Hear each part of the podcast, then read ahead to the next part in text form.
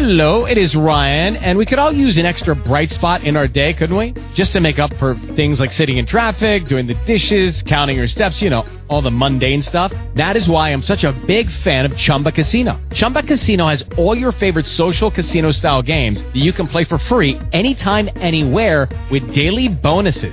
That should brighten your day a little. Actually, a lot. So sign up now at chumba casino dot com. That's chumba casino dot com. No purchase necessary. V G W Group. Void where prohibited by law. See terms and conditions. eighteen plus.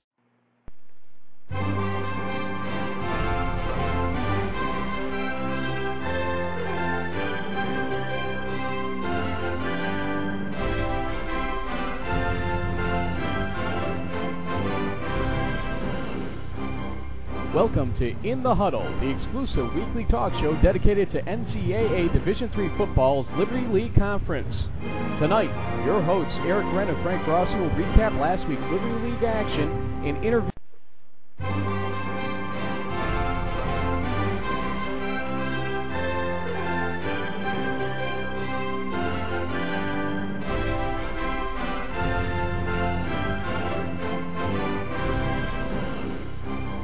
Welcome to In the Huddle, the exclusive weekly talk show dedicated to N C double A Division three football's Liberty League Conference. Tonight, your hosts Eric Wren and Frank Rossi will recap last week's Liberty League action and interview the newsmakers around the league. We'll also preview next week's action and take your calls and online questions. So sit back and put your game face on because you're in the huddle. Now, live from Studio one in Saratoga Springs, New York, your hosts, Eric Wren and Frank Rossi.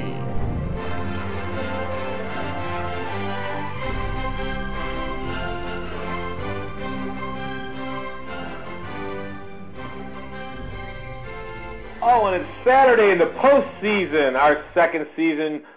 Saturday, yesterday, today is Sunday. Get your days straight. Eric Wren, Frank Rossi in the huddle one more time. We ended a regular season in a great Liberty League campaign last last week, and now we're into the postseason, and Mister Frank Rossi back from his Texas jaunt covering Southern Division three football for all of us. He goes anywhere. He does anything. Frank, how you doing? Actually, I'm still in Texas. Well, you know, help me out, buddy. I'm your co-host. You, you, you can't call me out when I'm factually incorrect. Well, I mean, come on. I, I I can't lie and say, oh, well, yeah, I'm in uh, Florida right now. It's beautiful and sunny, and it's probably raining there for all I know. Well, you notice I didn't say where you were. I just said he had a Texas jaunt. That's ah, semantics. Well, folks, you are in, I guess you would call this kind of bo- bonus coverage for In the Huddle. It's postseason time. We had two Liberty League teams in action yesterday and some actually interesting games around the country. Frank, we could spend a couple minutes talking about that at some point in the show, but our focus is the Liberty League.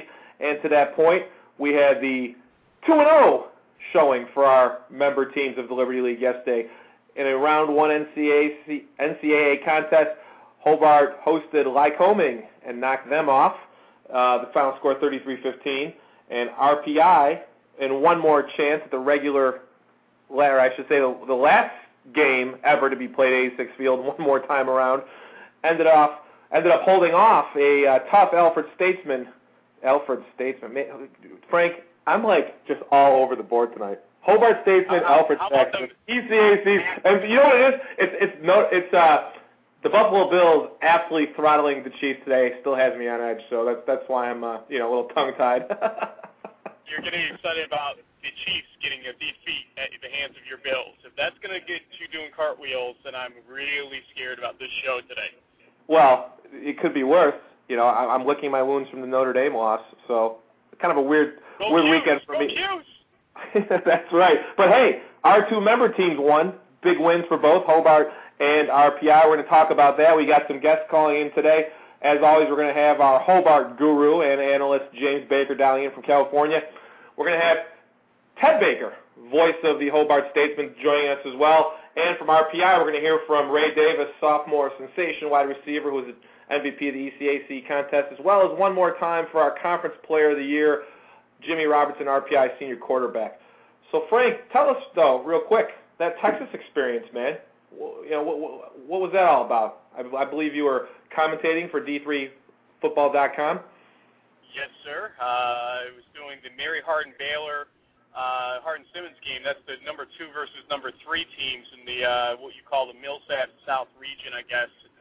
And uh, what essentially happened in that game was a great game. thirty-eight thirty-five was the final with a uh, field goal uh, at the last, uh, well, with five seconds left by Mary Hardin-Baylor. They played earlier in the season, twenty to eighteen, with Mary Hardin-Baylor winning that game. So we got just as much as we had bargained for that first go-around, uh, pretty much in that game. And it was exciting. You know, it's good to taste D three football in other necks of the woods. That only then can you learn what you really have in the East region. Yeah, in fact, it was kind of a, for the most part, I think most of the teams took care of business that we expected them to, as far as at least in the East region, except the big upset. You know, folks, if you hadn't heard, Curry uh, upset number two seed Ithaca, and that rounded out a sweep by all the seven seeds against the number two seeds, Frank, in the, in the national tournament. Well, actually, they, they didn't all play two seeds, and technically uh, and fittingly, Wesley is going to play the number two seed next week, which they should have probably played this week, but because of the N C A A's miserly travel restrictions, let's call them, Uh, not all the sevens played twos, but at the same time, they still beat a number four seed in Muhlenberg, who was undefeated until the final week of the regular season. So you got to give credit where credit's due in that situation.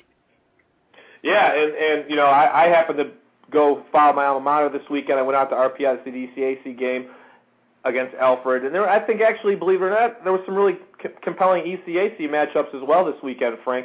Uh, Saint John Fisher traveled up to Maine to visit Hudson, and Brockport played an absolute barn burner against Harwick. I mean, could you believe that score when you saw that, seventy sixty-eight? Well, apparently they had a uh, nearly three-touchdown lead on Brockport in the fourth quarter. Drove down. We're playing basically, uh, let's say, pretty liberal offense still late in the game, up by three possessions or two and a half possessions, however you want to look at it. And then they get picked off. And Brockport goes down the field, picks off Boltis, goes down the field, and scores again and wins the game seventy to sixty-eight. Uh, you, you almost have to say that Hartwick's got nobody to blame but themselves. They're trying to uh, run up a score and an auto, already offensive blitzkrieg going on in that game. You know what? You take that lead, you sit on it, you run out that clock, and you accept your rewards and awards uh, in that game. They did the wrong thing, and they pay the price for it. Well, you know what's the most in, um, amazing stat I saw in that game? One player, I, I don't have his name in front of me. I got kind of a few different windows open, but one single player had something like three hundred ninety yards rushing, and I believe uh, that was either at, at the half, no, two ninety, or he had some ridiculous total close to pr- approaching or exceeding three hundred yards at the half, and ended up with like over four hundred yards rushing. I mean, that's just, I've never heard of anything. I, I didn't. I, I made a comment in the message board. I didn't think Adrian Peterson could come down and suit up and have that many yards against the D three team. I don't think he would. I think it's just one of those things. You know what? Everybody wants to say teams mail it in in the U C A C. They shouldn't even play these games, yada, yada. You know what? Looking at the scores yesterday, looking at how they were played, pretty much at least the three in the North region, these were some really good games, and they need to be played every year. And enough of this whole letdown B S. Look, even a team like Curry, if they were in the E C A Cs, would have been a great showdown against somebody in the, the Empire eight or the Liberty League. So enough is enough with the complaining about this stuff. These games are good, and they should be played. Well, I agree with you. I mean, R P I kept their E C A C dominance alive, eight and oh now in E C A C games. Obviously, they'd like to get to the N C A As, but a nice streak nonetheless. And Hobart, boy, for the fifth year in a row, gets to the first round of the N C A A tournament, making the Liberty League proud. And this, this year, like we said, coming out ahead against uh, Lycoming, thirty-three to fifteen. We're going to talk about both of these games. We're going to have some guests on. Frank, I think it uh, probably is time to go around the region one more time. I uh, I don't think it's, you know, I don't actually know. How long are we talking about for that tonight, Frank, for around the region? Seven, seven minutes, forty-five seconds. Seven minutes, forty-five seconds. Sounds good. So what we're going to do is we're going to take you around the league. I'm, I'm sorry, I called it around the region. We're going to take you around the league, and then when we come back, we're going to be joined by Ted Baker, voice of Hobart Statesman. So, folks, sit back and uh, enjoy Frank's handiwork. For the first time in over thirty years, the Alfred Saxons would meet the R P I Engineers, this time for the E C A C North Atlantic Championship, and the final game on R P I's eighty-six Field. R P I, looking to break its two-game losing streak, started well with quarterback Jimmy Robertson capping a game-opening ten-play drive with a one-yard touchdown run and a seven zero lead. Alfred responded quickly by getting downfield, but their drive was stifled at the nine-yard line, forcing the Saxons' Eric Rockwood to kick a twenty-six-yard field goal. Both teams struggled offensively for the remainder of the first quarter, but the Engineers would resume their scoring in the second quarter after Robertson found Ray Davis for a forty-five-yard touchdown pass and a fourteen three lead. Things looked secure for the Engineers, who had never given up a two-possession lead all season, but Alfred remained resolute, scoring on the next offensive play from scrimmage. The sixty-four-yard pass play from quarterback Tom Secchi to Jared Manzer cut the lead to fourteen to ten. R P I's defense was determined to protect the lead, forcing an Alfred fumble on their next drive. Jerry Campbell found the ball at the Alfred three-yard line, allowing R P I running back Nick Costa to find the end zone for a two-yard touchdown run on fourth and goal for a twenty-one to ten lead. With three ten left in the first half, Alfred looked to keep pace with the Engineers. The Saxons put together a ten-play drive that lasted about two and a half minutes when Secchi found Trevor Bork for a twenty-six-yard touchdown on third and eleven for a twenty-one sixteen score after Rockwood's point-after attempt failed. With forty-four seconds left in the half, R P I was fortunate enough to regain possession at their own forty-three-yard line after the kickoff. Two quick Robertson completions to Brian Carmody and Patrick McCarthy placed the ball at the Alfred fifteen, but the Engineers were forced to kick on fourth down. Peter Nilsson's thirty-two-yard field goal was good, making the halftime score twenty-four to sixteen R P I. On Alfred's second drive of the second half, running back Vincent Hendricks got into the act with five carries, leading to his first touchdown after a one-yard run. The two-point conversion was good, tying the score at twenty-four apiece. R P I drove quickly back downfield, but again the team was stopped inside the ten-yard line. With fourth and goal from the five, R P I chose to kick the twenty-two-yard field goal. Nilsson's kick was good, giving R P I the lead back at twenty-seven to twenty-four. In the final quarter, both teams had trouble finding a rhythm until Alfred's Trevor Bork rushed for twenty-nine yards to the R P I thirty-four. Three plays later from the R P I twenty, this play gave the Saxons their first lead. Takes the snap, looks far side, throws over the middle, and it's caught by Bork! Touchdown, Alfred! They take their first lead of the game. Thanks to ninety-one point five W R P I Troy's Kurt Studd on the call. R P I regained possession with seven forty-one left in regulation. Would eighty-six Field and Jimmy Robertson be given the proper send-off? Robertson made sure the answer was yes, as he engineered a frantic eleven-play drive that at one point saw R P I facing fourth and goal from the twenty-six after a Costa fumble. After Alfred was called for pass interference, R P I had the ball first and ten on the Alfred twelve when this happened. Robertson on first down, looks to throw, end zone, flag comes out. Davis has it in the end zone, but this may not count again. And it's a touchdown, R P I. Call is against Alfred. Yeah. R P I takes the lead thirty-three thirty-one.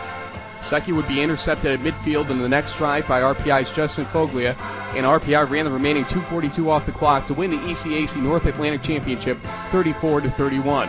For R P I, Costa's one hundred fourteen yards rushing, Robertson's two hundred fifty-seven yards passing and two touchdowns, and Joe Albano's thirteen tackles helped lead the team to their victory.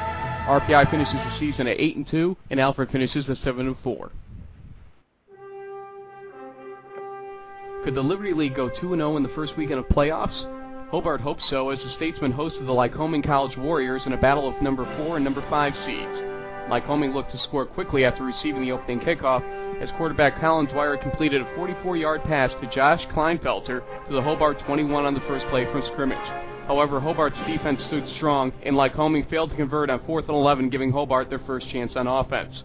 Hobart found similar success, driving to the Lycoming twenty after a mix of runs and passes. However, on fourth and ten from the twenty, quarterback Rich Doyle missed receiver Tyler Vincent, turning the ball back over to Lycoming.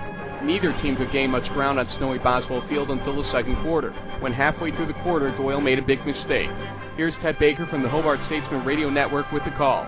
Play fakes, goes over the middle, underthrown and intercepted again by the same guy, Reese. Up the near sideline, forty-five forty, he's got a wall, to the thirty, to the twenty, Reese to the fifteen, cuts inside to the ten, still on his feet, inside the five-yard line. Three plays later, Lycoming would draw first blood, with Dwyer finding the end zone after a one-yard run, making the score seven to zero Lycoming. Hobart responded well, piecing together an eleven-play drive that saw two third down and one fourth down conversion. On fourth and six from the twenty-five, Doyle missed Zach Schultz, but a costly personal foul penalty against Lycoming gave Hobart new life with first and goal from the ten. Doyle found Schultz this time for a ten-yard touchdown that tied the game at seven apiece. Lycoming would not find further success in the first half, punting the ball back to Hobart, their own thirty-five with fifty-nine seconds left in the half.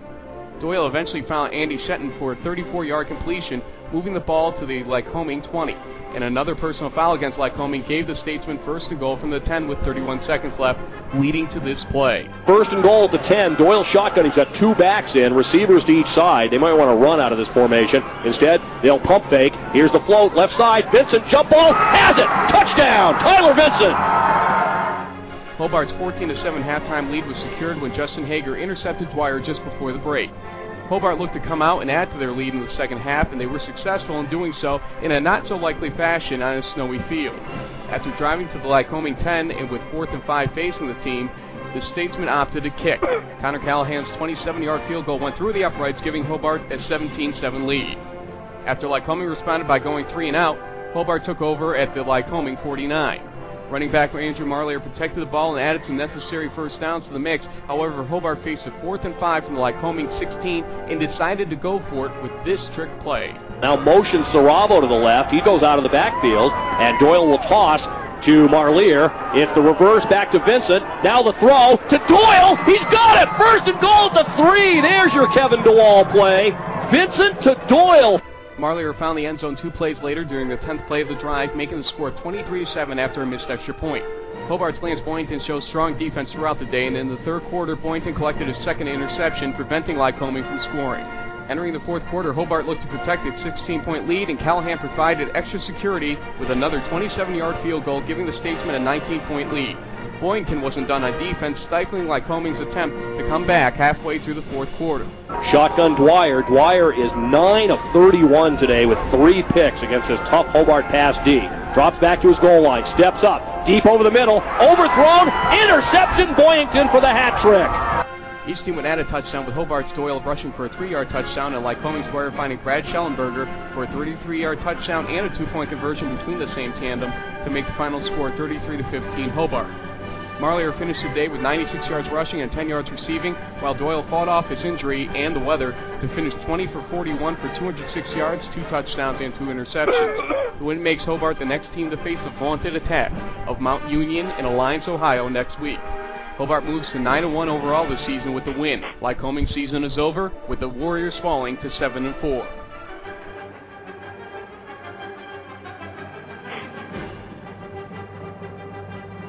And superhero theme around the league. Eric Wren, Frank Rossi in the huddle. As always, great job by Frank Rossi putting that together. Thanks to our friends at W R P I and W S, uh, Kurt Stutt and Ted Baker. Folks, we're going to take a real quick break. We'll come back with our first guest, talk a little bit about Hobart. On the phone with us, we're going to have Ted Baker. You just heard him there in his clips. One of the true pros in the business. One of the best in Division three. We're thrilled to have him. We're thrilled he's part of the Liberty League. And James Baker, no relation, folks, believe it or not, our Hobart guru analyst. So uh, stick around. We'll be right back. Hi, I'm Brad Paisley. As an entertainer, I've always believed that music and good times go hand in hand. But if your good times involve alcohol, remember that the average person can only metabolize about one drink an hour. That's just twelve ounces of beer, five ounces of wine, or an ounce and a half of eighty proof liquor. And whatever the home remedies, only time will sober you up. Call a cab, designate a driver, get home alive. Call one eight hundred get mad or visit mad dot org. That's one eight hundred get mad. Get M A D D. So, E J, we've designed you a signature shoe worthy of a three-time All-American with mad smarts and sick leadership skills. Ta-da! There are over three hundred eighty thousand N C double A student-athletes. Yeah, you got your G P A in box, right? Yeah. I love it. And just about all of them will be going pro in something other than sports. Can I get it in a loafer for casual Fridays? Yes. Yes. You are listening to In the Huddle on blog talk radio dot com, the only source for weekly Liberty League action in N C double A Division three football's Liberty League Conference. So once again, back to Studio one in Saratoga Springs, New York. Your hosts, Eric Wren and Frank Rossi. All right, postseason time. Back to Studio one in Saratoga Springs. Eric Wren and Frank Rossi on In the Huddle, postseason edition on blog talk radio dot com. Just to remind you all, the Liberty League two and oh this weekend in postseason play. The Hobart Statesmen upended Lycoming at home, at home in Geneva, I should say, in Hobart, thirty-three to fifteen. And R P I took care of Alfred in the E C A C contest. And folks, we're pleased to have on the phone with us. We're going to talk a little bit of Hobart football. Mister Ted Baker, voice of the Hobart Statesman, and James Baker, no relation, our In the Huddle Hobart guru and analyst. Guys, you with us? Yeah. Yeah, we're here. Fantastic. Hey, great win. Congratulations, both of you guys. I know, uh, Ted, you're traveling with the team every game the last, you know, however many years, so you've seen a lot of Hobart football. James, you played way back when, and you follow them avidly, and you're our guru now. Uh, guys, I mean, hey, first of all, you know, from from all of us in the Liberty League, that's great, great season going, you know, to the N C A As for the fifth time in a row. Not only, you know, winning the automatic qualifier, but following up with with a big win. Uh, Ted, tell us a little bit about the conditions there at uh, Boswell. I know earlier in the week, or I should say the week before against U of R, big quagmire, lots of questions about the condition of the field, how that was going to come into play. It looked like things really got chilly, froze up, probably hardened the field up a little bit. How much of a factor was the field this week? Well, you know, the grounds crew made what I thought was an interesting decision, and I think a good one, which is, with the exception of the end zones, and then every five yards where they made a line across the field, they left the snow on the field. And I think that made the footing better than if they tried to take it off, because the ground really hadn't had a chance to really freeze, and I think if they tried to clear all the snow, you would have had a muddy mess. As it turned out, the footing really wasn't bad. There were only maybe a couple of times in the whole game that footing became an issue. So I thought that was an interesting decision, and all in all, probably the cold had more to do with it than anything. I mean, really, I don't think the weather conditions had that big an effect on the game. And, uh, you know, Ted, we look at yesterday's game, and at first, Lycoming comes out and jumps to a lead, and then suddenly, out of nowhere, you have this offensive onslaught by Hobart, uh, the likes of which haven't been seen since the Union game where they lost at thirty-eight thirty-five. I mean, where did that come from all of a sudden in terms of the offensive numbers, and do you really have to thank the defense for a lot of that yesterday? Well, the defense has carried this team for most of the year. I mean, they lost some good offensive players last year, and then in the W P I game on back-to-back plays, they lost Anthony Hobica, their starting tailback, and DeLiba, their starting tight end. And I think the loss of DeLiba really hurt this offense in the run game. They like to run on his side, the right-hand side, and over the last couple of weeks just hadn't been able to run the ball at all, and they started running it yesterday. Rich Doyle uh, was completing passes when he needed to. They were moving the chains on third down, and that was a good sign to see, because uh, you can't just rely on your defense to do it every time, and to come out and get, I think they ended up with twenty-four or twenty-five first downs uh, on a cold, snowy day, and, and spread the ball around. Other guys besides the top two receivers got involved. Uh, Hobart really has a lot of depth, and one of the things that Mike Craig has done during his time here is he plays those guys, and he goes deep. I mean, they uh, used eight different interior offensive linemen in the game. They used seven different defensive linemen. They keep a lot of fresh legs coming at you, and I think what happened in the second half is I think Hobart had fresher legs on the offensive line uh, and were able to push back that very good front four of Lycoming. Ted, I got to believe, you know, we talk about throughout the season, you know, we see all these different teams. You, you've seen them all. Frank's seen them all. I've seen some of them. Um, we talk about how important as as you get through a longer, you know, season, toward the end of the season, into the postseason, how important depth is. Hobart, I, you know, I think this, this year, probably most of the year's success down there in Geneva has got to be attributed to the tremendous depth that you talk about. You know, Do- Doyle went down against R P I. You know, backup comes in, leads the team to victory. You lose your starting tailback. You know, you have a guy who comes in and carries the ball twenty-four times for ninety-six yards. You got a youth movement, wide receivers. You know, Zach Schultz catching seven passes for seventy-six yards. I mean, this is a team that I have to believe has probably in the last several years some of the best depth of any Hobart team we've seen in a while. Well, I think they have the depth, and it's just that they make it a point to use it. I mean, you say you have some teams you say, well, the backup's real good, but you never really know because you don't see him. On this team, you see these guys. I mean, last year when Rich Doyle was the backup quarterback, he got into six or seven games. This year, Doug Vella, the quarterback of the future, he's gotten into several games. Uh, Marlier was alternating carries with Hobica tailback, so when Hobica goes down, you don't feel like you have an untested guy coming in there. So they use these guys so that when they are needed, they've got some game experience. It's one thing to say, well, our number two guy is really good, and just wait until you see him. With Hobart, you see these guys in key game situations all throughout the year, so when they're needed because of an injury, they're battle-tested and ready to go. How big How how big was Lance Boynton Saturday? I mean, th- th- three three picks. You know, one one shy of of the Hobart record for the, for one season. You know, do you do you think that Coach Craig this week must have done something different to, to try and get these guys to play more of a balanced game on both sides of the ball than they have in a long time? I mean, I look at some of these stats. The the, the tailback for for uh, Lycoming, Josh Kleinfelter, you know, he's averaging over one hundred yards a game. He he comes in on twenty carries or nineteen carries and only picks up forty-nine yards. You know, the, their quarterback is picked off four times. I mean, it just seems a solid, super solid effort on both sides of the ball. Yeah, I think the game plan for Hobart was to try to take the run away, and they were able to do that. Early in the game, Kleinfelter wasn't really able to get a whole lot going. He caught that screen pass on the very first snap over the middle and got forty-four yards. But in the run game, he wasn't a big factor, and then they felt like they could pressure quarterback Colin Dwyer, who had thrown sixteen interceptions. They felt like he was vulnerable to the pick, and it turns out he was. He was picked off four times, three of them by Boynton. Boynton's five foot four, but don't mess with him. The guy is a weight room demon, and he's just about as stout as they come. And I think the the big success of this Hobart defense this year has been those three coverage guys. They play a four four three. But they trust those two cornerbacks and the safety Boynton so much in man-to-man coverage, it allows them to blitz those good linebackers, so they get a lot of pass rush pressure and know that that one-on-one coverage is going to be there. Was the was the Lycoming offensive line just not up to the task? I mean, was, was the quarterback constantly you know, being being pressured from what you could see?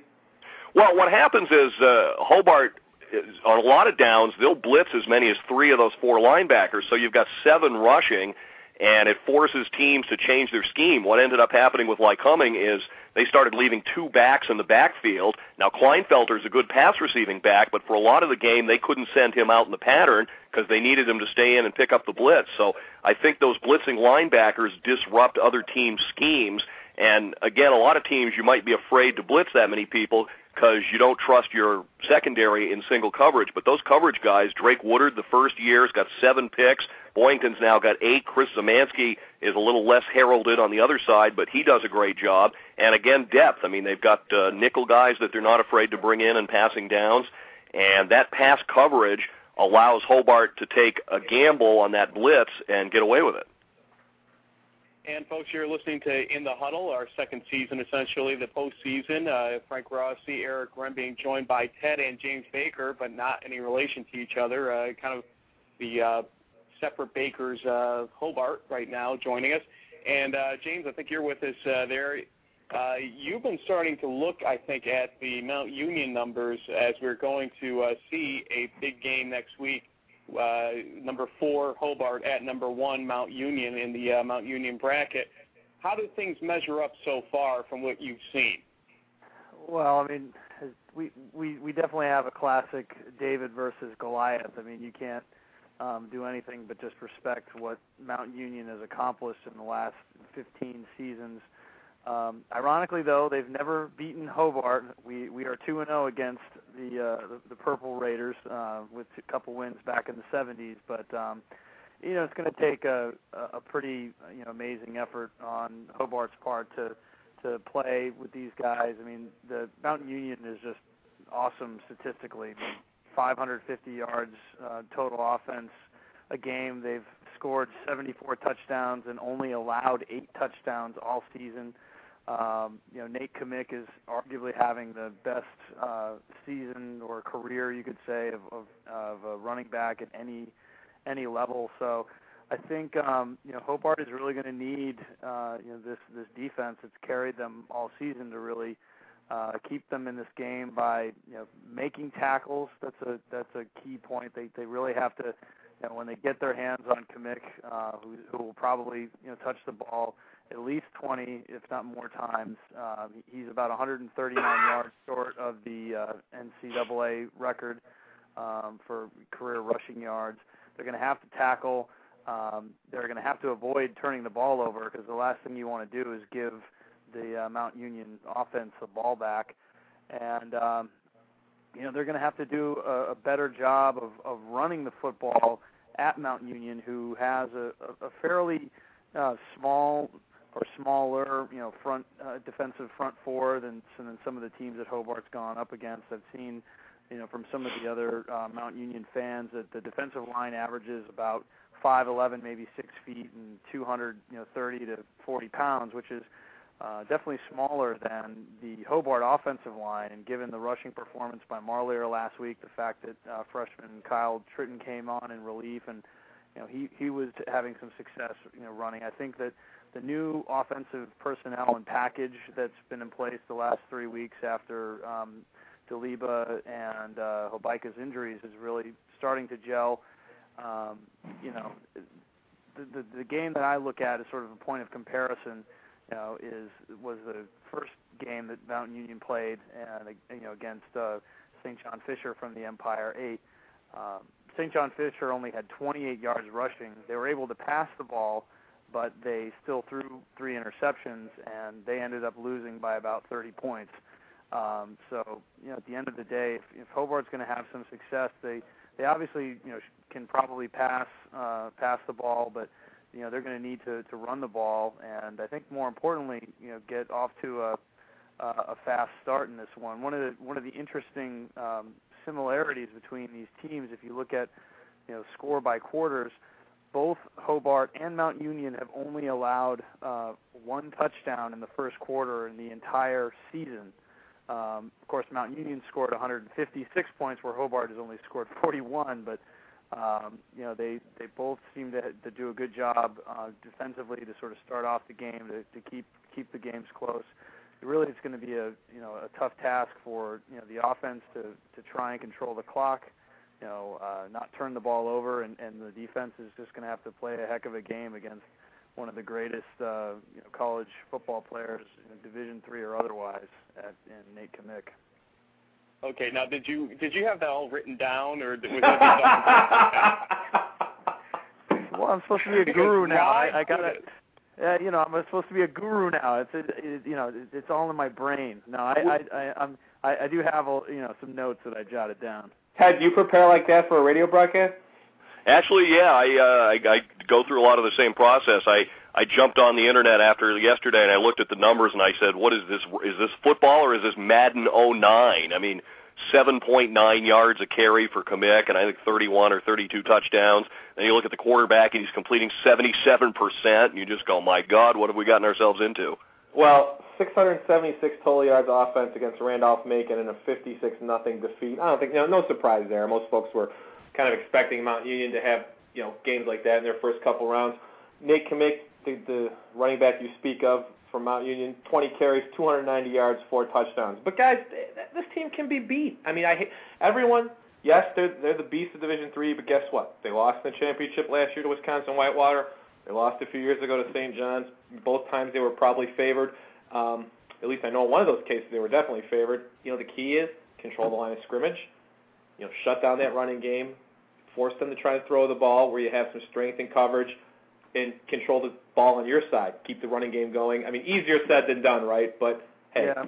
it, it, it's a situation where that's why you play four quarters.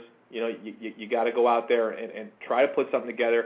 You know, Coach Craig is going to ha- is going to have his hands full, you know, but, but he's a guy that's been around and, and knows how to scheme. Frank? Yeah, actually, I was going to say, you know, let's look at the bad news, good news situation of this all. Hobart will probably lose this weekend, okay? I, I think we all think that it's an uphill battle, and I hope and pray that not only do they keep it respectable, obviously, but that they can find a way to win the game and continue our run here on In the Huddle past next weekend, since uh, the, the whole contract that we have says we end once the Liberty League exits the playoffs. So let's see what they can do. You know what? You got nothing to lose next weekend if you're a Hobart, nothing at all. So go out and play strong. And, Ted, here's the good news for you. The What's that? Mount Union press box, the Mount Union press box is second to none. So you're going to enjoy that experience. The food, the uh, they have video screens uh, for like E S P N uh, where you'll be set up and uh, doing your broadcast from. You're going to enjoy yourself up there. So at least enjoy the experience, and that's the biggest thing. Everybody involved needs to enjoy the experience. Win or lose, you're playing the best. This is what you wish for all the time in football. You might not measure up. It might happen that way at Saint John Fisher, but you know what?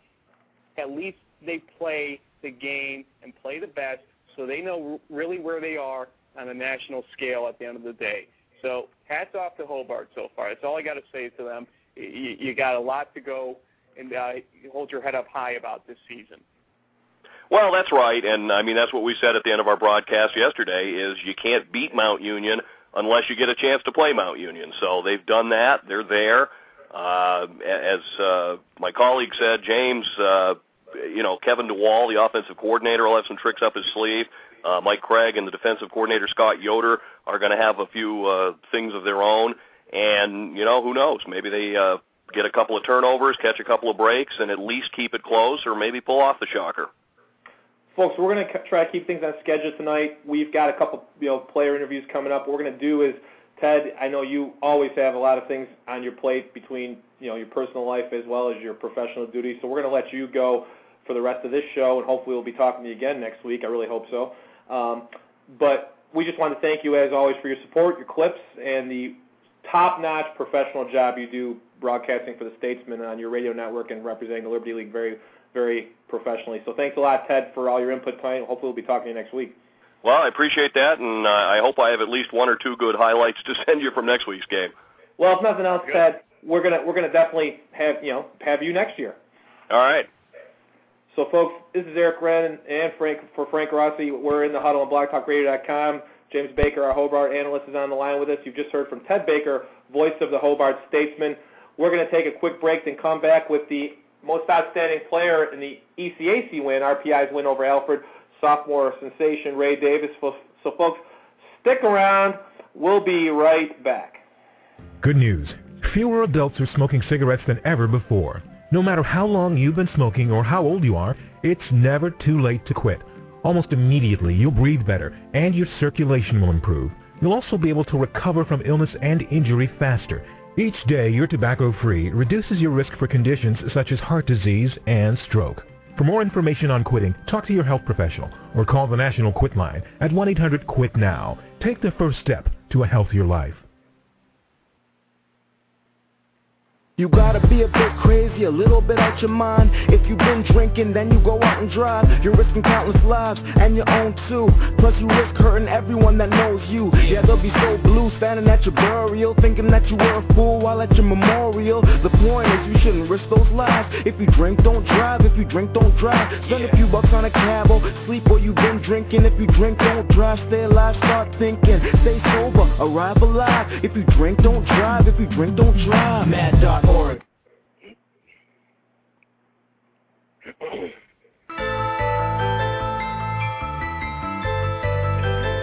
back with In the Huddle on blog talk radio dot com, the only talk show devoted to N C A A Division three College Football's Liberty League Conference. Once again from Studio one in Saratoga Springs, New York, your hosts, Eric Wren and Frank Rossi. All right, you're back in the huddle. For Frank Rossi, I'm Eric Wren on blog talk radio dot com. Joined with us, as always, our Hobart guru, James Baker, joining us on postseason edition of In the Huddle. Once again, to remind you all, we had two Liberty League teams win yesterday. Hobart won the first round. The N C A As defeating Lycoming thirty-three to fifteen in Geneva. Great win there for the Statesmen. And R P I won its eighth consecutive E C A C playoff game with a victory over the Alfred Saxons. So our first guest tonight from that R P I team, sophomore wide receiver Ray Davis, voted most outstanding player, nine catches, one hundred ninety-seven yards, two touchdowns. Most important catch of the day, though, that go-ahead touchdown with four oh seven left, giving R P I the lead that they would not relin- relinquish. Ray Davis from Worcester, Mass, you are in the huddle. Thanks for joining us. Oh, it's no problem. Thanks for having me. So, uh, first of all, congratulations. Uh, you know, you most outstanding player in the E C A C championship. Championship game against Alfred yesterday. Fantastic performance. You know, you guys played a tough, tough team. Ray, was it a little bit of a, you know, tough to get up this week when you know for an E C A C game when you were probably had your sights set on for a long time at N C A A berth? It was a long week. A lot of kids were disappointed after the loss to Hobart and then to Kings Point. So it was just a long week of practice. All the seniors were down. Just had to get it up and come out for another game. Win the last game on eighty-six Field. Which you did, you know, after the Hobart game, which, you know, it looked like you might not have another shot for redemption there in eighty-six. You guys came back and, and, and beat Alfred. How how did Alfred, as an E eight team that you guys have, haven't seen, R P I hasn't played them since the early seventies, how did they compare talent-wise skill-wise to some of the other teams you guys have seen this year in the conference schedule as well as your out-of-conference schedule? Well, talent-wise, they were really good. They had really physical D-backs. It was a tough game, especially on that hard turf. Uh, any given Saturday, any team can win. So we did our best, and that's what we came out and won. It's uh, Frank Rossi over here on uh, the uh, south side of, of things, and uh, I've got a, a question about E C A C games in general. You know, a lot of people talk about, and we started the show discussing this, a lot of people talk about the E C A C as kind of a letdown scenario. Hey, you know, why do we even play them, et cetera? You're going to mail it in if you're playing and you thought you were going to get into the N C A A. Was there any discussion like that? Was there any, like, you brought up the fact that it was a tough week and there were high expectations with the players themselves, but at what point did everybody say to themselves, well, guess what, we got to suck it up and play our hearts out on that field this Saturday? Take us through the week a little bit, if you can, in terms of that emotion. Well, we came out the first practice of the week kicking. Everyone was everyone was doing their job. Everyone was excited. One more, one last game, a chance to prove that we were actually a good team and go out on eighty-six Field. And, I mean, it, from start to finish, there was no kind of, yeah, we really don't want to be here type of scenario going through the team. Everybody was pretty hepped up from start to finish. Well, Sunday after the game, everyone was down. Saturday, when we went to Lifton meetings, it was a tough day. But then once we got on the field again, everyone was ready to go. Gotcha. Uh, fair enough. And uh, we appreciate that effort that you guys did put forth in that game as fans, no doubt about it. I know Eric's got some more questions. Well, Ray, how how was, uh, you know, you come out there and you get on the field there, Alfred, you haven't seen them in a while, you know, you had no, R P I had never seen them, you know, since the early seventies. You guys have watched them film, you heard about them. They have a great, potent offense, physical D-backs. You guys were operating without two of your top four wide receivers. You know, it's, it's you now and Patrick McCarthy left, both sophomores. How hard was it the last couple weeks having lost two of your four big guns at the wide receiver position? Now, you lost Aaron Savassi, you lost Mike Phil. Did you feel any extra pressure to step up and elevate your game? Because you've had some phenomenal success the last couple weeks. Of course I did. Aaron's like my big brother on the football team. I've been behind him for last year and this year. He taught me all the plays. We always went over the playbook. So I had to step it up and do this game for him because he couldn't be there.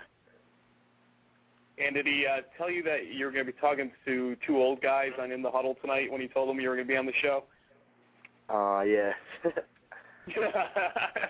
Darn it all. Well, uh, you were in the huddle with Frank Rossi. Uh, I'm old, but Eric Wren, he's older. And uh, sophomore, right, Ray? Uh, Ray, Ray Davis, uh, who is uh, pretty young uh, in the system, but you're going to be losing – your senior quarterback, obviously, to graduation, Jimmy Robertson, and let's talk about that for a second. I mean, what does that mean to you personally? You talk about Aaron, but what about Jimmy? It's going to be tough because he's been a great leader the whole time I was on team, always helping out the younger kids, doing the best he can. But we have three great freshmen coming up.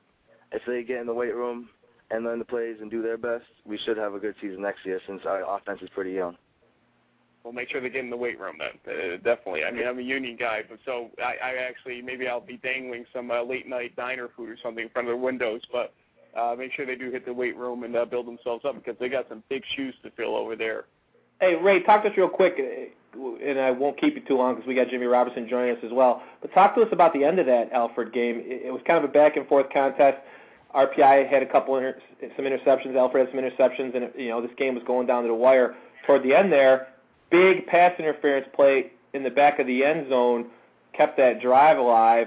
Take us through the what was going on in the huddle, in your huddle, not our huddle, but in your huddle that last drive where you scored that go-ahead touchdown with, you know, just a few minutes left in the game. What, what was the tone of the team at that point? Well, after our, we got one touchdown called back and a holding penalty before that, so that was a big downer. And then we were just working, trying to get that last touchdown, our last chance. And that pass interference saved us. Everyone was ready. We had four plays to put in the end zone, and we did what we had to do. Was the defense fired up on the sidelines? You know, you guys had one hundred percent confidence that, you know, they were going to hold that lead. We saw you guys take a lead against Hobart late in the game a couple weeks ago, and then they ended up marching down the field and scoring. So what was the mood on the sidelines with a couple minutes left and a tight lead? We always have faith in our defense, especially since last year I was on scout offense and played them every practice. And I was afraid to get hit by him, so I can only t- I can only imagine what they do to the other team. Ray Davis. Now, what do you do? Oh, I'm sorry, Eric. I was just going to ask him one quick question, which is, what do you do now in the off season uh, to keep yourself ready for next season? Well, last year I played baseball, but this year I'm just going to hit the weights. I gained fifteen pounds last summer. I'm seeing what I can do this off season. Yeah, you're a good-sized receiver in that offense. You know, there's there's always nice to have, you know, tall, physical wide receivers. You definitely fit that mold. Ray, we're joined here, folks. Ray Davis, sophomore wide receiver from Worcester, Mass. He's in the huddle. Most outstanding player in the E C A C game against Alfred the other day. Nine catches, one hundred ninety-seven yards, two touchdowns. Great performance. One last question for you, Ray, and I'll let you give your shout-out. Uh, you're you're from Worcester, Mass. What other schools did you look at? What, what attracted you to R P I? Um, I looked at my two, my three last schools were R P I, W P I, and Northeastern. And I figured with W P I and R P I, I had a good chance of playing early as like sophomore as I am now, and at Northeastern, it just would have been tough to compete and be an engineer at the same time. And I wanted to get out of home, so I came out to New York. we, we, we all did. Well, not you know, not only did you play early, but you had an outstanding, outstanding uh, game in, in your start there Saturday, two touchdowns, most outstanding player. So even though it's not the N C A As, hey, I'm sure you're very proud of your achievements there, sending off eighty-six Field in a fitting manner. You know, you're going to take that with you the rest of your life. So, Ray, is there anyone else you want to say hello or shout-out to out there in our audience before we let you go?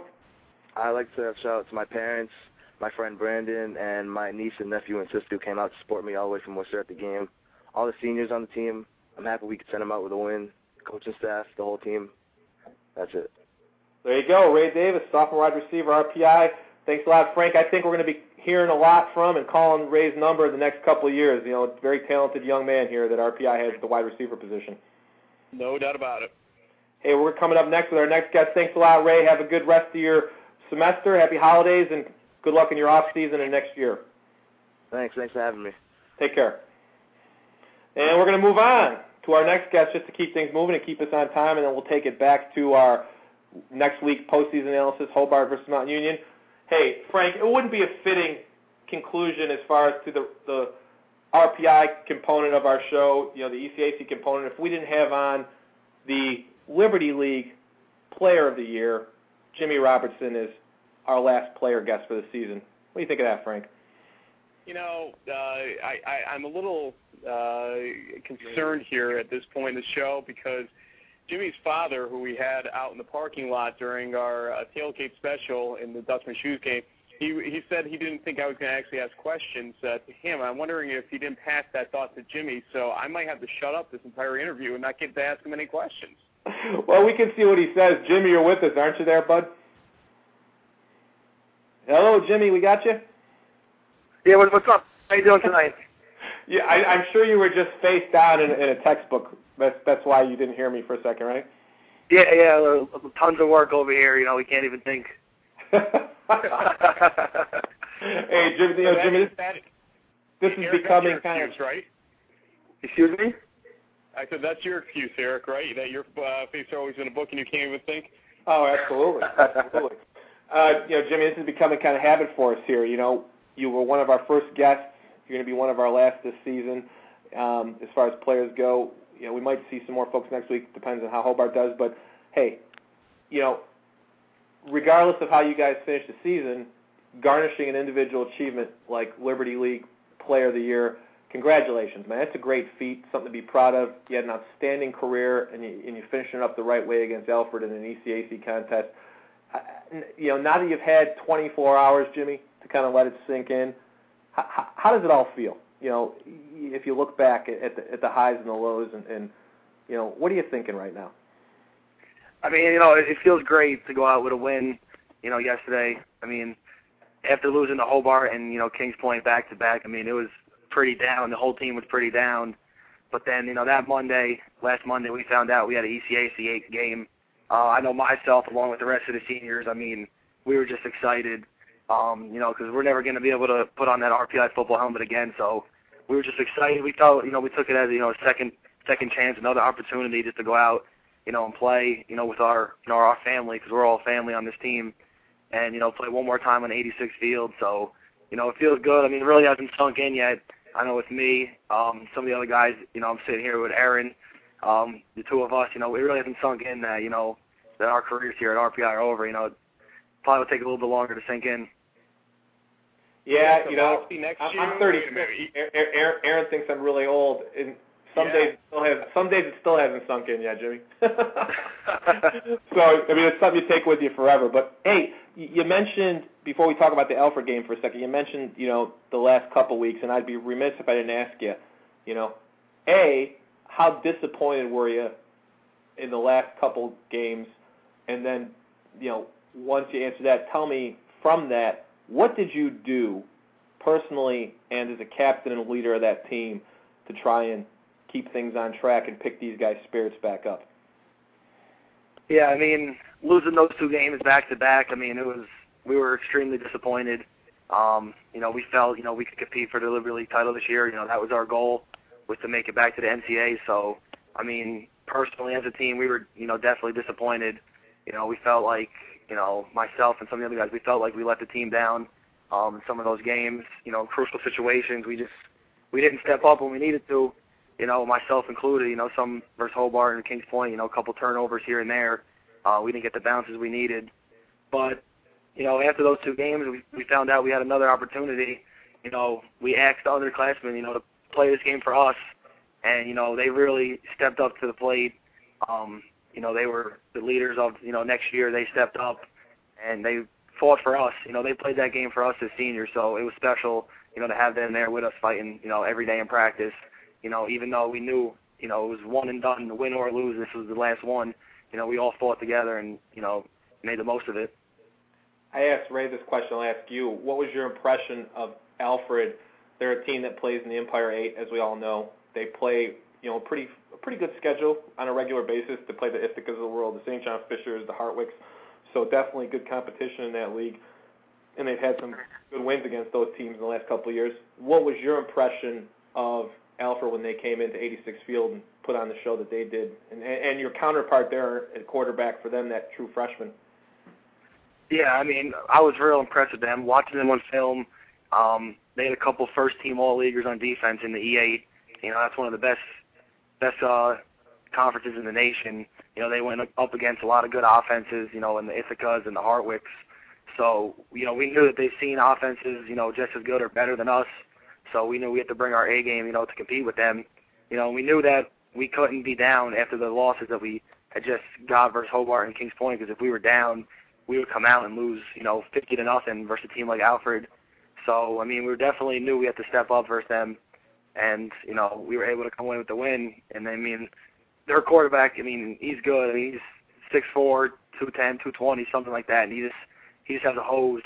Uh, he made some great throws. You know, our D Bs, our defense was in the position, but he just put some – was throwing some, some seeds out there. So, I mean, I feel bad for the rest of the E eight because that kid is going to, you know, tear that league apart for the next three years. And, folks, you're in the huddle with Frank Rossi, Eric Wren, being joined by the one and only Liberty League Player of the Year offensively, Jimmy Robertson. I think James Baker is still with us. Uh, we'll be talking more about Mount Union, Hobart next week, uh, round two uh, playoff game. But first we want to discuss the R P I season.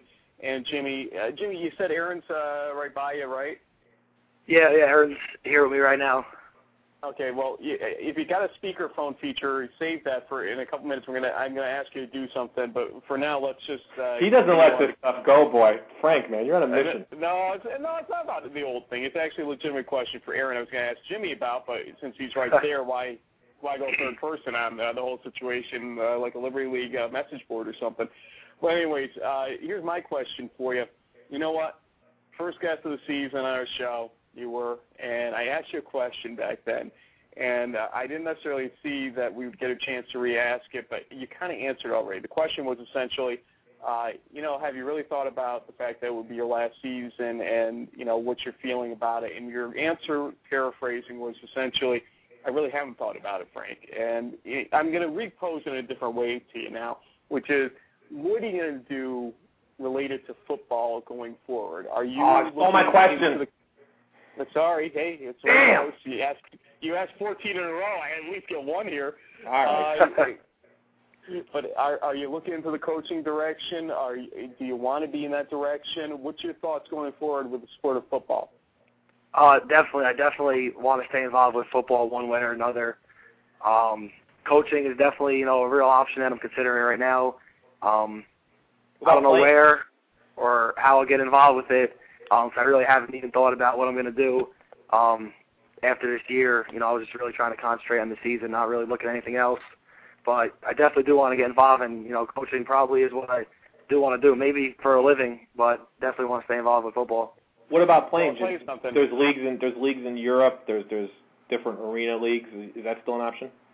Yeah, I mean, if I'm definitely gonna, you know, take a look into that. If I could play, you know, for one, two, three, ten years more, I would definitely do it in a heartbeat. I mean, like you said, there's leagues overseas, or, you know, maybe Arena Two, uh, where our quarterback coach Dan Cole, he played the past couple of years for the Albany team. Um, so, you know, that's definitely something I'll look into, talk to him about, talk to the coaches, and hey, if something popped up, I would jump on it. Jump on it in a second. Well, I'm happy to put you in touch. Actually, I did a game yesterday, the Mary Hardin-Baylor game. I wanted to be up there watch you guys play. I, honestly, and Eric knows that, but uh, I was asked to do uh, the Mary Hardin-Baylor game against Hardin Simmons. And I did the game with Brett Page, who was a prolific linebacker for Mary Hardin-Baylor back in, earlier in this uh, decade.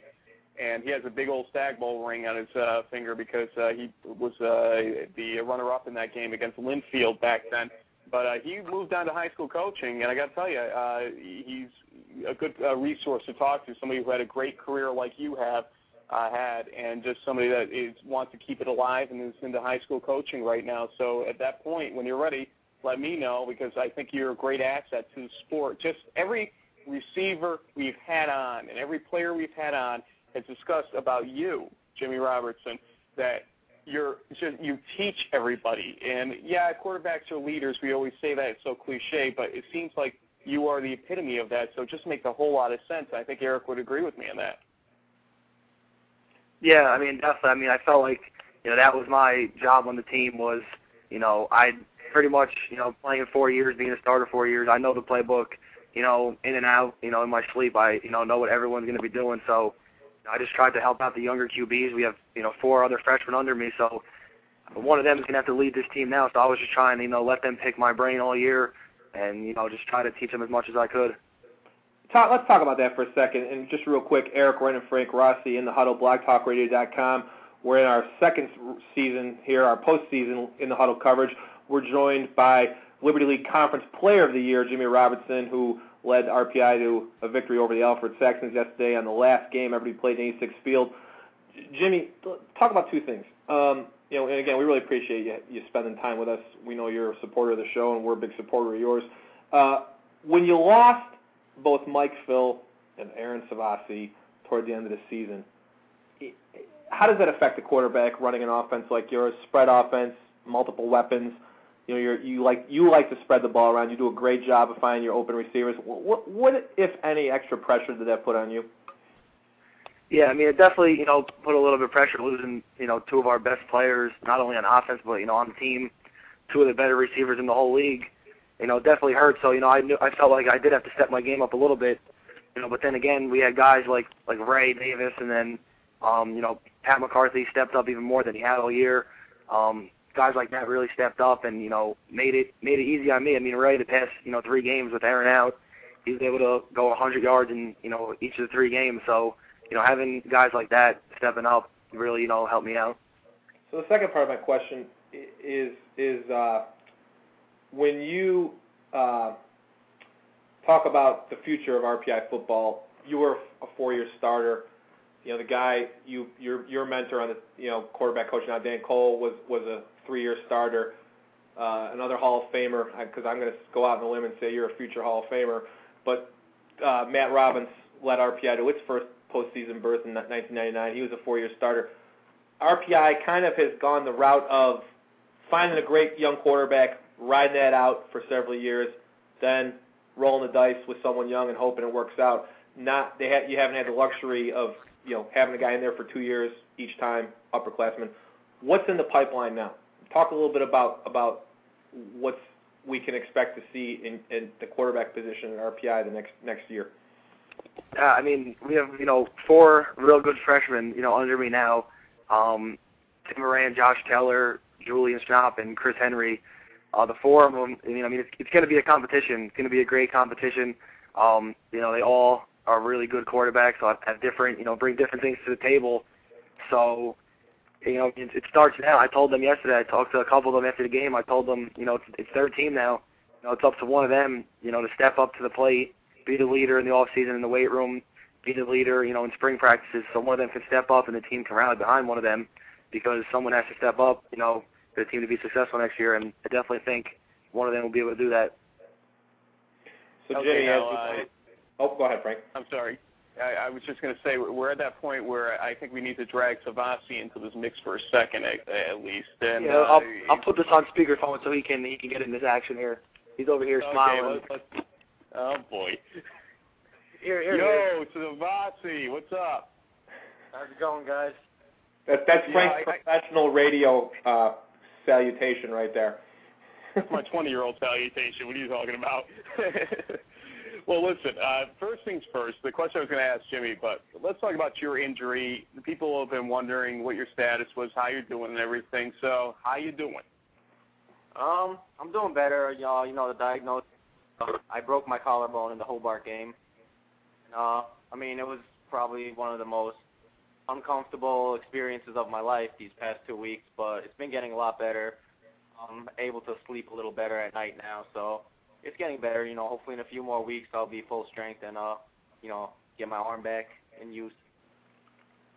And, I mean, how did it happen, really? I, a lot of people didn't see, get to see the play that might be listening to this. What happened? Uh, what led to the uh, break? And it happened in the first half, right, of the Hobart game, if I'm correct? It happened with a few minutes left in the first half. Uh, I was diving. I went diving for a ball in the end zone and uh, landed on my left shoulder, and the defender landed on top of me. So I think with just the extra weight on my uh, shoulder, just cracked my collarbone. First injury for you in college, or in your career rather, in football? Yeah, first real serious injury. You know, I've had a few sprained ankles, sprained fingers, and here and there, but uh, you know, tendonitis in my knees, but. This is the first real one that I actually had to miss a game. Those are the first games of my career that, you know, I missed in my four years.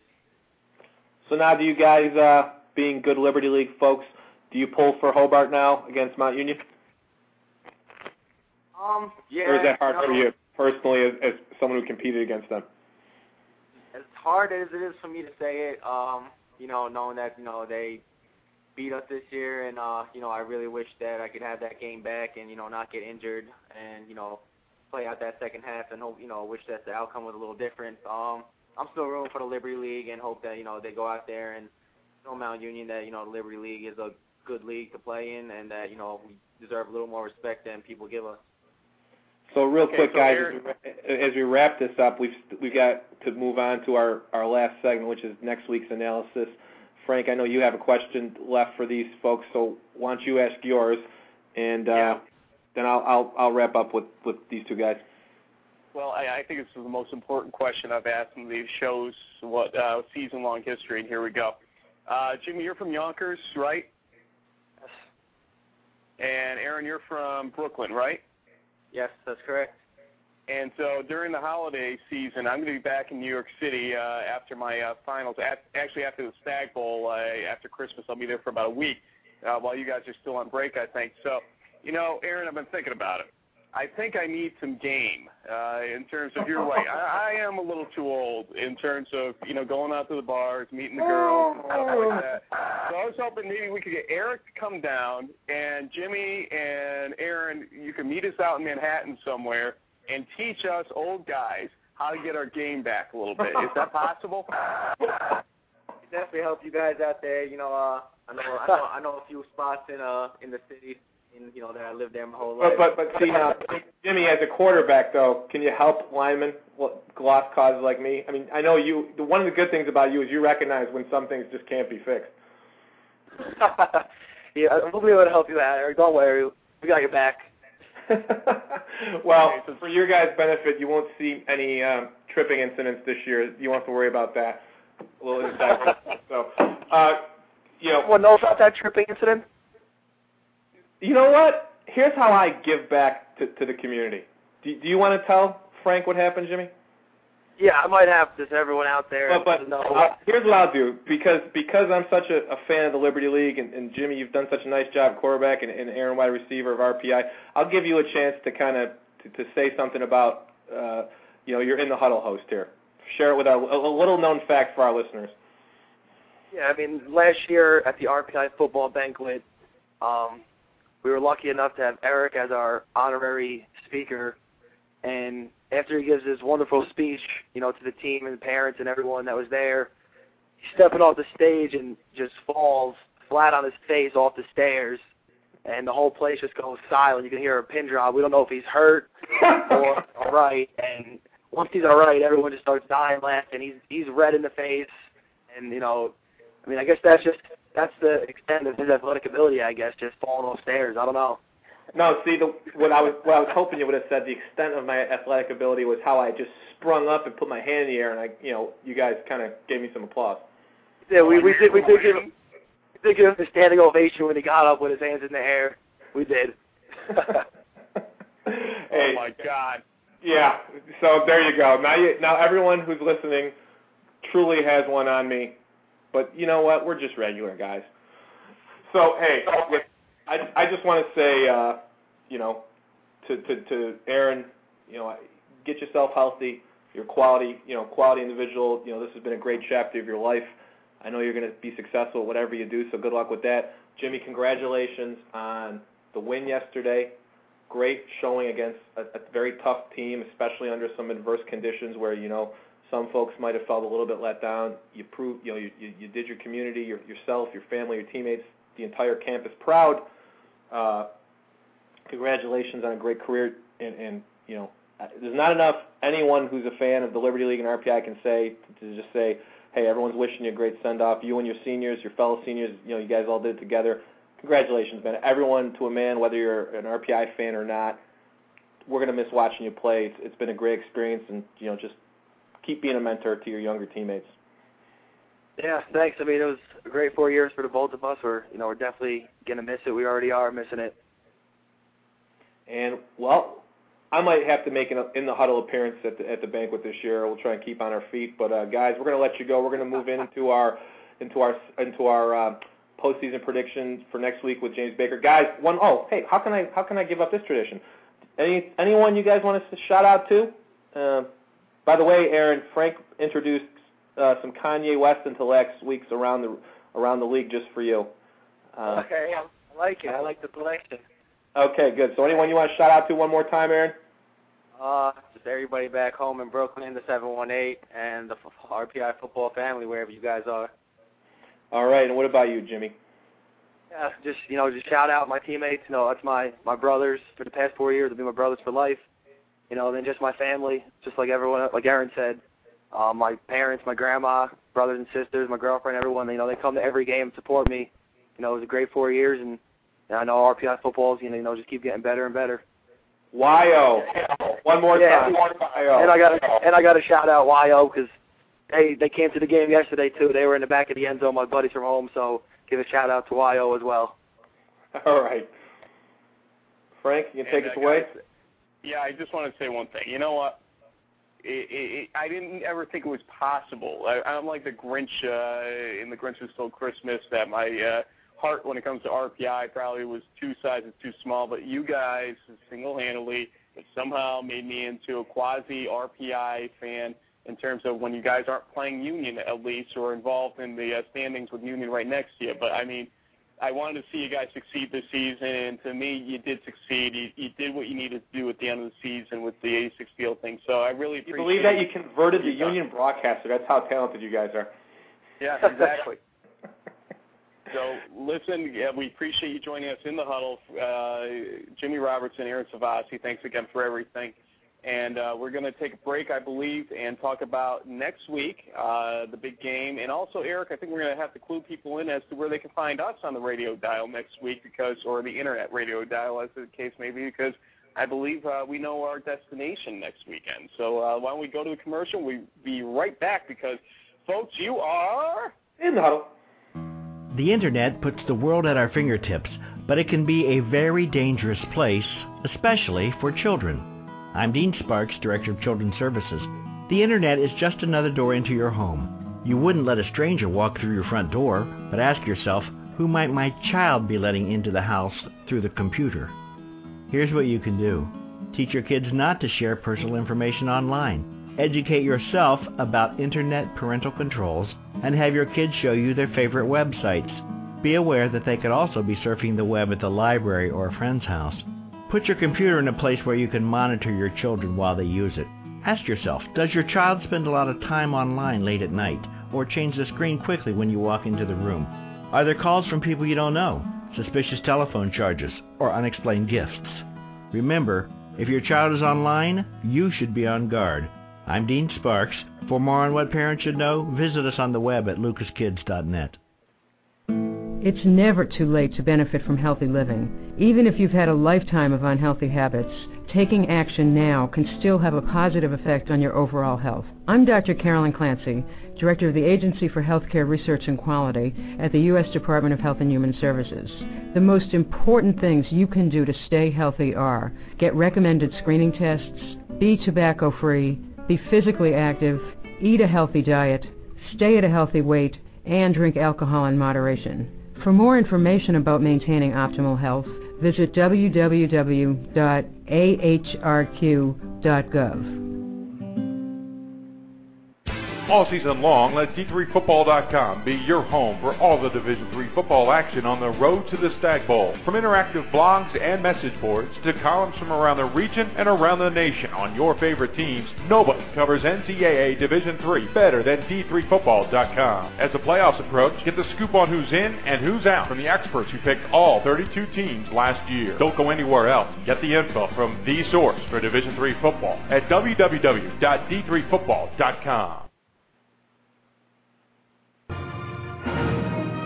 You are in the huddle, the only weekly talk show devoted to N C double A Division three Liberty League Conference college football.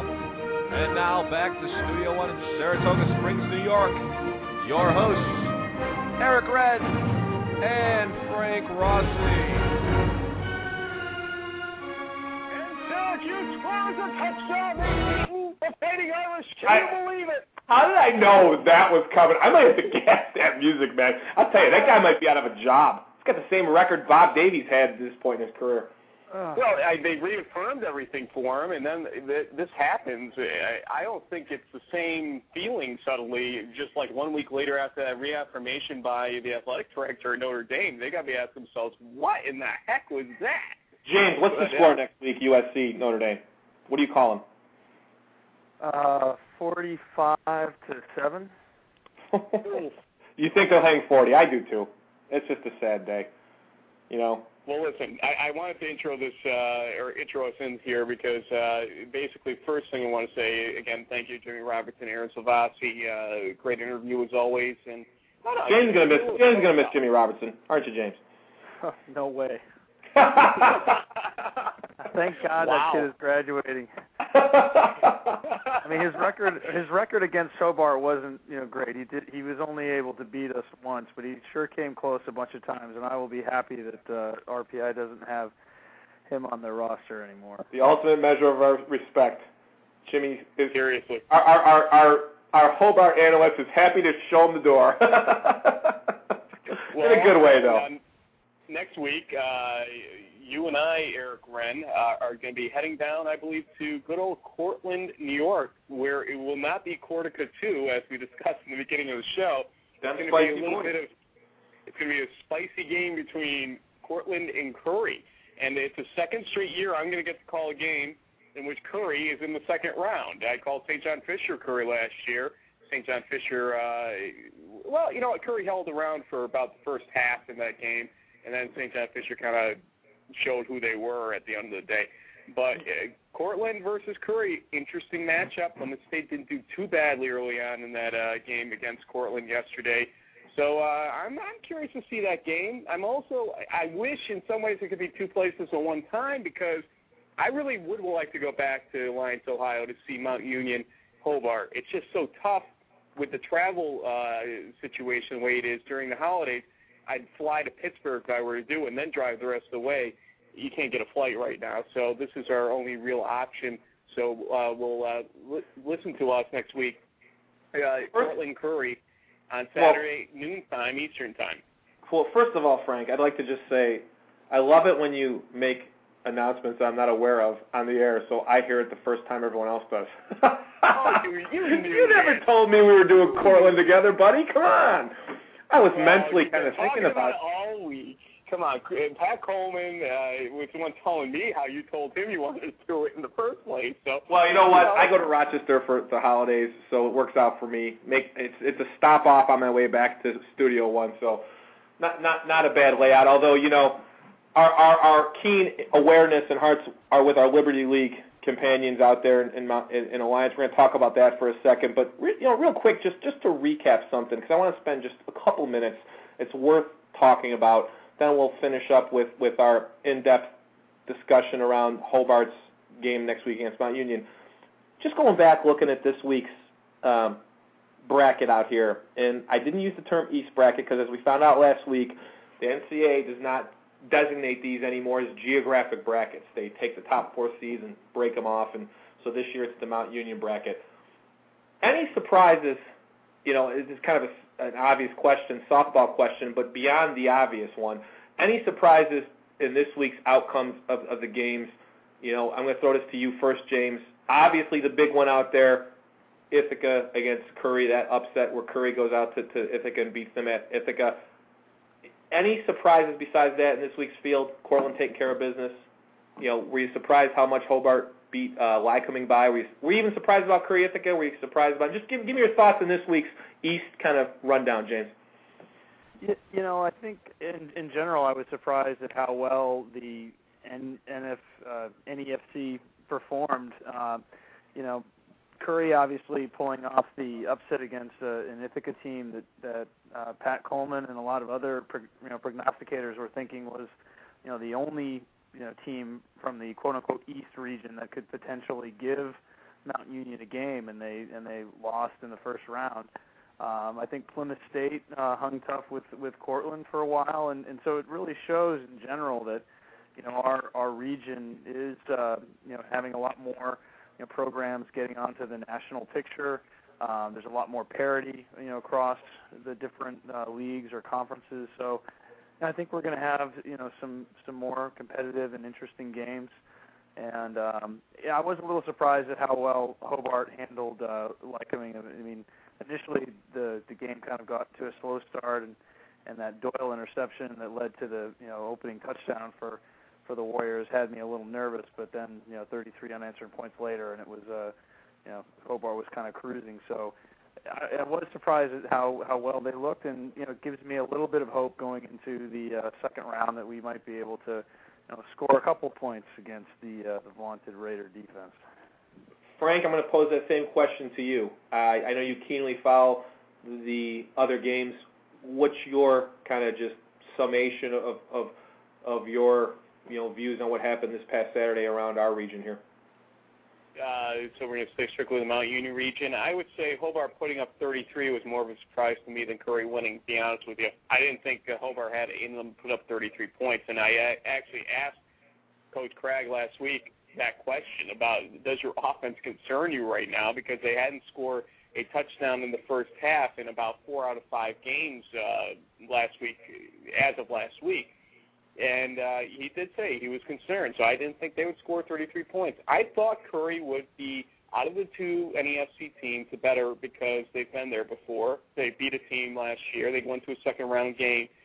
And, you know, I didn't think necessarily they would win, as I said. But you know what? It was in the realm of possibilities. Once I said to myself, they're going to play a good game, that they could win that game. It just it would take a bad day for Ithaca and a great day for Curry. And that's what you saw. But Hobart was a surprise for me.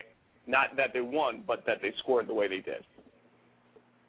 So let's move in then to to this actual game coming up. You know, hey, no bones about it. This is going to be a very probably, you know, toughest game Hobart's probably played in several years. Facing the number one nationally ranked Mount Union Purple Raiders at their place, at their dojo, steamrolling opponents, you know, all the time. James, try to call back upon your experience as a player I don't think, obviously, neither of us played in a game of this magnitude or with these implications, but I guess try to kind of position, you know, the coaching staff over there, you know the style, you know how the players in Geneva kind of tend to, to think and set the tone. Talk about a little bit about how Coach Craig and, and the players go about preparing for this week. You know, I think they're going to, uh, you know, look at this game like they've, you know, approached all the games they've had all season. You know, going into uh, two thousand eight, Hobart wasn't the uh, consensus choice to win the league. Everyone thought that R P I was a lock to win the championship with Jimmy Robertson and, and that team. You know, Hobart's been doubted uh, all season long. When they lost the game at Union, and there was a lot of people saying, "Oh, great! Now they're going to go six and four, or uh, six and you know five and five and four, and not maybe not make the playoffs." And they've been in a lot of close games. They haven't scored as many points as they did back when they had um, you know, Strom at quarterback, and they don't have a marquee running back like a Doug Lukowski or a Keith Brandon anymore. But they, they keep finding ways to play games, and I think they can go into this one with sort of that chip on their shoulder, like, hey, like no one's giving us a chance. No one's given us a chance all season. You know, it took us uh, a long time to even get, you know, into the, the top twenty-five. You know, it's they have nothing to lose. So, um, you know, last week when Coach Craig said that, you know, Mount Union's going to you know, have to play, you know, have to play against, uh, you know, Hobart, he was, you know, he was optimistic that they could get by Lycoming, and, and hey, why not take a take a shot? So I'm sure that DeWall and uh, the offense will, will come up with some trick plays. So, you know, why not just throw the kitchen sink at them? You know, come up with some creative uh, formations, and uh, you know, you've got no, you really have nothing to lose. So it's uh, it's a great opportunity for the program. You know, everyone didn't see Hobart doing that well this year, and they tied for um, most wins in a season. You know, for the for this year, they, they accomplished things that, you know, supposedly better Hobart teams weren't able to accomplish. A nine wins, undisputed Liberty League championship, first round playoff win over a you know conference champion. So they're uh, they're doing pretty well. And you're right. So I got to hand it to them, man. You know, R P I walked in this season with Jimmy Robertson at the helm and receivers like that, and some Hobart found a way to, you know, win the title. Okay, so uh, now, guys, uh, one of my favorite features uh, is humorous in a lot of ways. It's the Lou Holtz pep talk uh, that you'll see on the E S P N College Football studio shows often. So I'm going to give each of you, and James, I'm holding you to one minute, okay, one minute each, to give me your best. You're in the locker room. We're uh, ten minutes before kickoff right now, and you're in Alliance, Ohio, prepping uh, with Hobart as coach right now. What is your pep talk before you go out into that field? Let's start with James. I want Eric to do the same thing, actually, so we'll give him a second. Being co-host of mine, he gets a little extra time, James. So okay. You have one minute starting right now. Okay, guys, look, no one in the entire country is giving us a chance to do anything in this game. Everyone says that Mount Union is going to beat us by fifty points. Well, you know what? We've got two of the best linebackers in the country. We've got some of the best defensive backs in the country.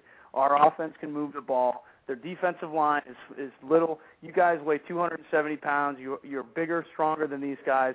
We're going to take it to them. We're going to drive the ball down their throat. We've got a couple of tricks up our sleeves that they've never seen before. We can play with these guys. Just have faith in, in yourself and your teammates. Do your job. And if something doesn't go our way, forget about it. Just move on to the next play. It's all about taking one play at a time. You know, David beats Goliath, and we are going to do it today too. Hey, you had ten seconds left if you wanted it. Well, you know, okay. the, the, the empty ten seconds would have been for the, the expletives that I would have used, but this is a family show, so I kept it clean. I'd probably call the King's Point coach and ask him what he – I'd probably call Mike Toop. Yeah. No, okay, you know, man. my my talk is, look, guys, you know, you're staring at a team out there in the other locker room that is so used to this, it doesn't mean anything anymore. It doesn't taste the same. It doesn't smell the same. It doesn't feel the same. You you have a chance to do something that has never been done in the history of this school. You know, it hasn't been done by many teams in upstate New York. You have a chance to play for your destiny, something to remember that for the rest of your life, that no one will ever take away, that you don't take for granted, that probably means ten times more to you than it does to those guys in that other locker room. You know, there's passion, emotion to this game.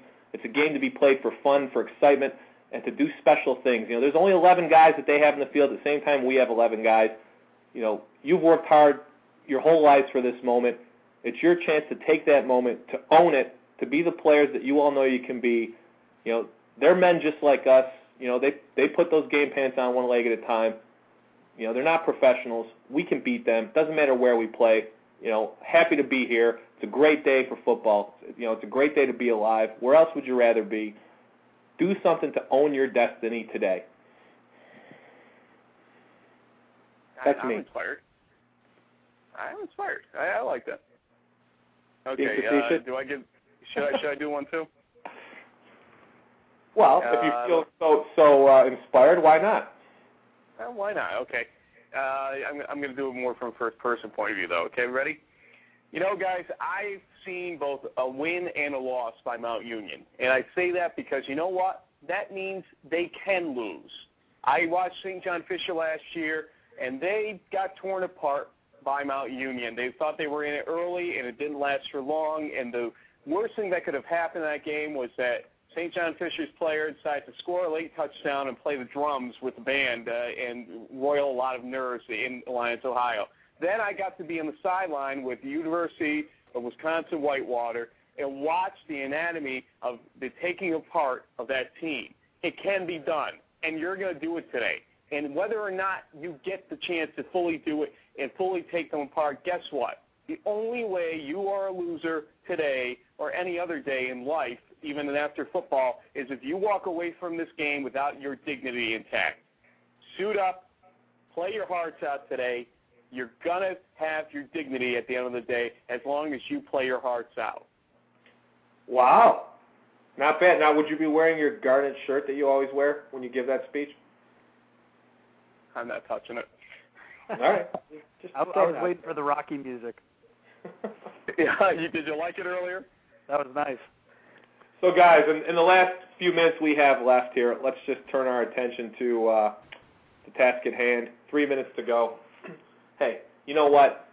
I, I think in all seriousness, we all made in each of our, our uh, Rudy locker room speeches, we all made some very valid points, which is no way, shape, or form is is Hobart going to walk out there and say, you know, on paper, we've got a better, you know, team top to bottom, so that's how we're going to win.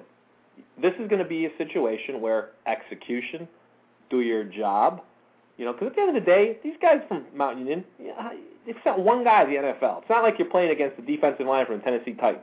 I mean, these these are relatively the same caliber guys, maybe a little bit better, who knows. But the point is execution and fundamentals, you know, rounded out by a tremendous sense of passion and excitement and emotion. I've seen more teams go into the big dance. Their nerves get the better of them. They feel overwhelmed. You do not want to get off that bus and lose that game to Mount Union at warm-ups. That that cannot happen. And I don't think Coach Craig's going to let that happen with this team. But, you know, you got to tackle at the line of scrimmage. You got to keep Kmiec contained. When one guy gets on him, you got to swarm around him and keep him from breaking those tackles. Force them to throw the football and don't make stupid turnovers. James, thirty seconds keys to, to victory here for Hobart. Uh, the keys to victory are going to be, you know, they're going to have to get off to a fast start and try and get some points up on the void board early. They're going to need to, uh, you know, tackle uh, Kmiec and, you know, avoid turnovers. They just, uh, you know, this this Mount Union team is, is too good to uh, keep giving them the ball back. So uh, ball control offense. No turnovers, good tackling, and, and try to get on the board early on to build some momentum. Frank, keys to victory. Hobart, twenty-five seconds. We got about a minute left to go. Yep. The, uh, here's what you got to do to beat them. And uh, James uh, kind of pointed to it. Ball control. You need fifteen, seventeen play drives. You cannot get into a shootout with Mount Union. You just don't have the weapons to do it. You have a couple trick plays ready in case you need them, but short passes, screen passes, and mixed with a running game will actually win you offensively that game. It's defensively I get concerned, but if they can handle them defensively, I think Hobart could keep it close in this game. You hit the nail on the head, Frank. Ball control. Your best defense, if you're Hobart, is keeping their offense off the field. So, you know, grind it out, get some running game going. Their linemen are going to have to work cut out for them, but just, you know, cover the guys up. Stay on the blocks. Hey, Hobart's got good tailbacks. They need a seam, average four yards a carry, you're, you're going to be good. Short passes, screens, just mix it, mix it up. That's what you got to do. So, Frank, I think you said we're going to be going out to cover the Curry-Cortland State round two game. So, folks, you can, you know, talk. You can catch us there while you're switching back and forth to the Hobart game. Frank, I think you have a quick comment on next week. Yeah, basically, if Hobart should fail to win, and uh, we we hope not, but next week will be our last show, and next week will be kind of a uh, best of show. We'll get some clips from uh, during the season, uh, some uh, finer laughing points, and some serious moments that we had on the show all year, and uh, maybe even some clips from the Cortland Curry game if we have some classic one-liners from that game. So, okay, I, I'm thinking of, I know, I didn't realize three. I didn't see it, though. Guess what, folks? Hey. Frank Rossi, Eric Wren, James Baker, guest Jimmy Robertson, Ray Davis, folks, Ted Baker, and the Hollow. Catch you next week.